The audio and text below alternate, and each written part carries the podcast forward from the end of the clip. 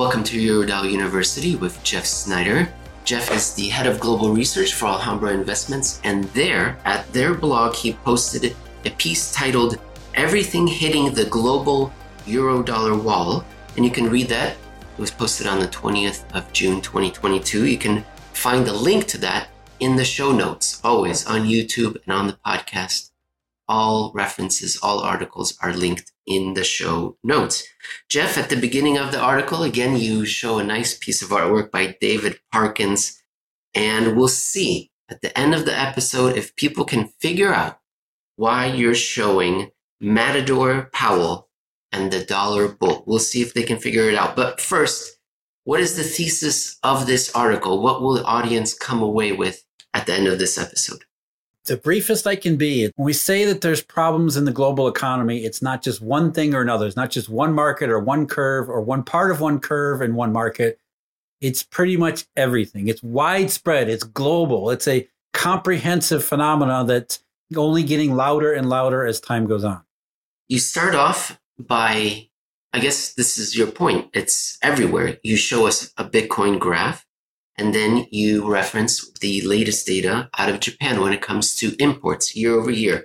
How are these two related? Is the Bank of Japan given up on its currency, seeing as it's being blown out?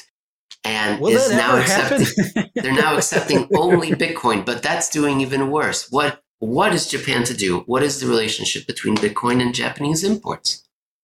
Well, if you go, let's start with Japanese imports. Japanese imports were up almost 50% year over year. 50%. I mean, that's amazing. And we're not comparing this to the lows in 2020 like we did last year. This is compared to 2021. This is May numbers, Japanese import. Is it, is it May or is it April? I can't even remember. I think it's, I think it's May numbers. Either May. way, 50% May 2022 compared to May 2021 which when you look at the volume numbers, that's that's 50% by value, but by volume, it's no less than 5% growth. So the Japanese just paid 50% more to get about 5% more in actual goods than they had last year. Now, where that relates to Bitcoin is that sounds like massive, massive out of control inflation. So this should be, this Japanese data should be confirming the idea that we're, the whole world is experiencing money printing something, whatever the inflation thesis is behind cryptocurrencies has been. You need to protect your wealth, store value, Bitcoin. But as we know, Bitcoin has been falling since last October, which is not a coincidence. We we've we've talked about that before. And Bitcoin over the weekend, this past weekend, which was the weekend of what the 20 uh, July or June, um, whatever the dates were this past weekend. I think it was 18th and 17th. Mm-hmm. Um, Bitcoin actually fell below seventeen thousand dollars or below eighteen thousand uh, dollars per pr- uh, price. Real extreme low in Bitcoin. At the very moment, Bitcoin should be shining the most, right? CPIs around the world, not just in the US, are screaming consumer prices. We have Japanese imports up 50% because of prices. So, by all, at least theoretical accounts, cryptocurrencies should be flying off into their Hollywood sunset with everybody saying, I told you so. I bought Bitcoin because the store value was actually the way to go. That idiot Powell really did kill the dollar when no, Bitcoin, crypto are all crashing. They're all heading into winter. And that's, you don't have to take my word for it. Insiders, the Winklevoss twins, Gemini, Coinbase, all of these infrastructure parts of the cryptocurrency and digital currency ecosphere are retreating. They're cutting back. They're laying off people. The, the prices aren't just collapsing. Liquidity is disappearing. At the very moment that crypto is supposed to be heading off into the sunshine, it's it's doing the exact opposite. So what are we missing here? What is the piece that links all of these things together? Because it's not just Japanese imports, it's beyond that. Something is wrong with the mainstream thesis of the last couple of years which has been inflation, inflation, inflation, inflation? We'll answer that question what is missing? But first, we're going to pursue what you just said, pursue the path of saying that it's not just Japan, Germany, that other export powerhouse. Germany also reported not too good data regarding trade. Foreign trade imports in total nominal value and then by weight Jeff, we've talked about this before. Very helpful to show these graphs that yes, nominally great because of prices, because of prices in certain areas, but actual trade volumes not so good. Tell us, what should we take away from the German foreign trade data? Just like Japan, you're paying a hell of a lot more, except in, the, in this case, in the May figures for Germany, or I think it was April for Germany, they paid about 25, 26% more in euros to get, was it a few percent less? So volume was less. You pay, you pay a quarter more to get a few percent less than you did last year. Again, that sounds like inflation, but it's really not because we're seeing this. Uh, this is sort of an economic weakness because imports are actually down by weight, no matter what they're being paid for. The actual volume being shipped, the actual volume that's being demanded from around the rest of the world to go into Germany, be assembled into manufactured goods, and then be sent along elsewhere, is actually declining on a volume basis. That just the fact that the prices are up just makes this process that much more harmful. We were looking at imports. What about exports in Germany? Is it the same story or is it even worse? Much worse because now the Germans, because they're finding the rest of the global economy, demand is weak, inventories are up, prices are all out of whack. It's about, you know, if, if you're writing to uh, the perfect economic storm as it relates to a weak economy that's never recovered from a deep recession a couple years ago, you probably couldn't add any more bad factors and negative pressures on top than we're seeing right now. Again, like I said, inventory prices are out of whack, demand is falling off. It's just a complete and utter mess. So German exports, they're marginally okay. They le- they look relatively good by price, but then you peer behind the prices, you peer, peer behind the price illusion, uh, the not inflation but actual supply shock problems. And what you find is that actual volume by weight of exports in Germany are falling at a pretty substantial clip already and have been for some time, as it is in Japan too. Japanese exports are declining by volume, even if they're up a bit by price, because global demand for the actual shipment and movement of goods has fallen off precipitously. And not just the last couple months, but it's been moving in this direction for quite some time already. Jeff, we from time to time take delight in recounting what the latest ZEW survey is out of Germany. Do you happen to know where it is recently? And we, we delight in it because it is a survey not of consumers, not of businesses in Germany, but of financiers, people in the finance department, economists. And they're always so excited whenever the ECB announces the latest round of stimulus.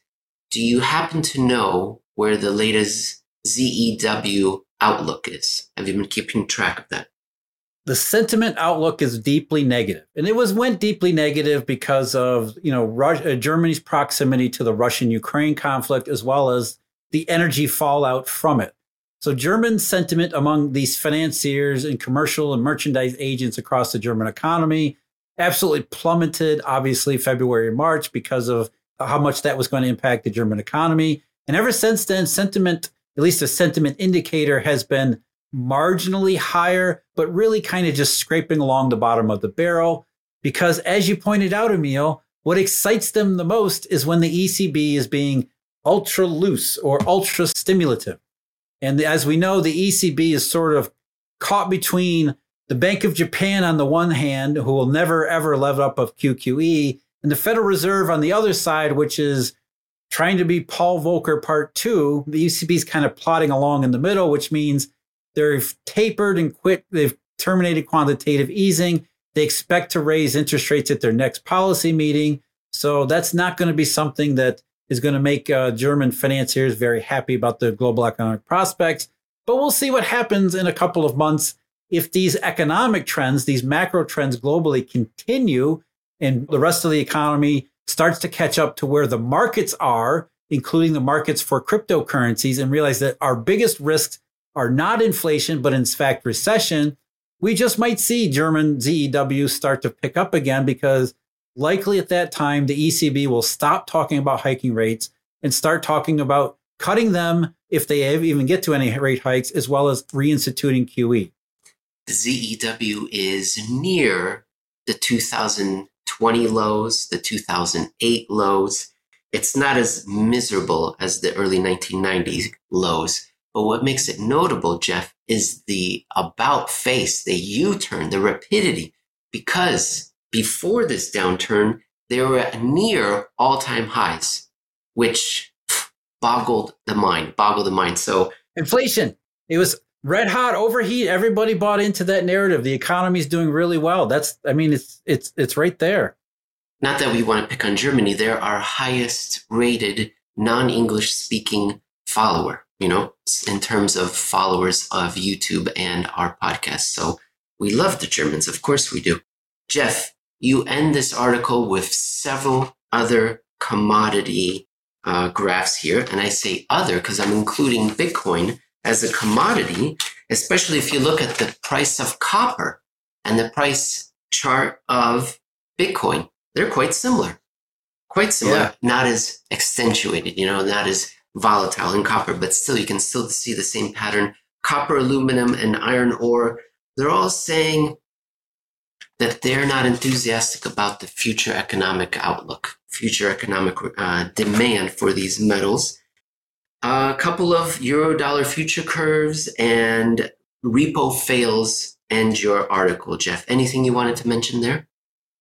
Well, first of all, the copper chart and some of the commodity charts are already outdated because they have crashed even more over the last couple days since that was written.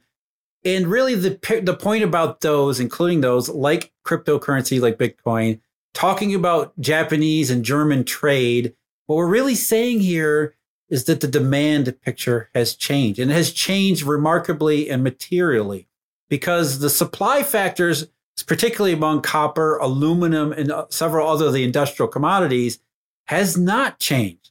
There are still supply problems. There is still a supply imbalance in those major commodities that should be highly price favorable. But what we see is that prices are collapsing.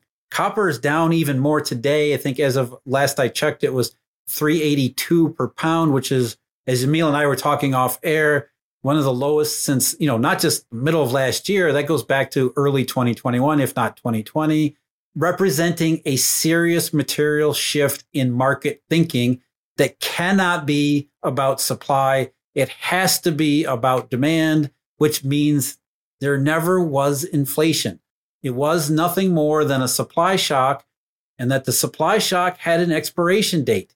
And that expiration date may have expired recently, in the near future, somewhere in here. Markets are reasonably certain that something has happened to demand over the last several months. And what that means is likely recession, not just in the US, but across the rest of the world.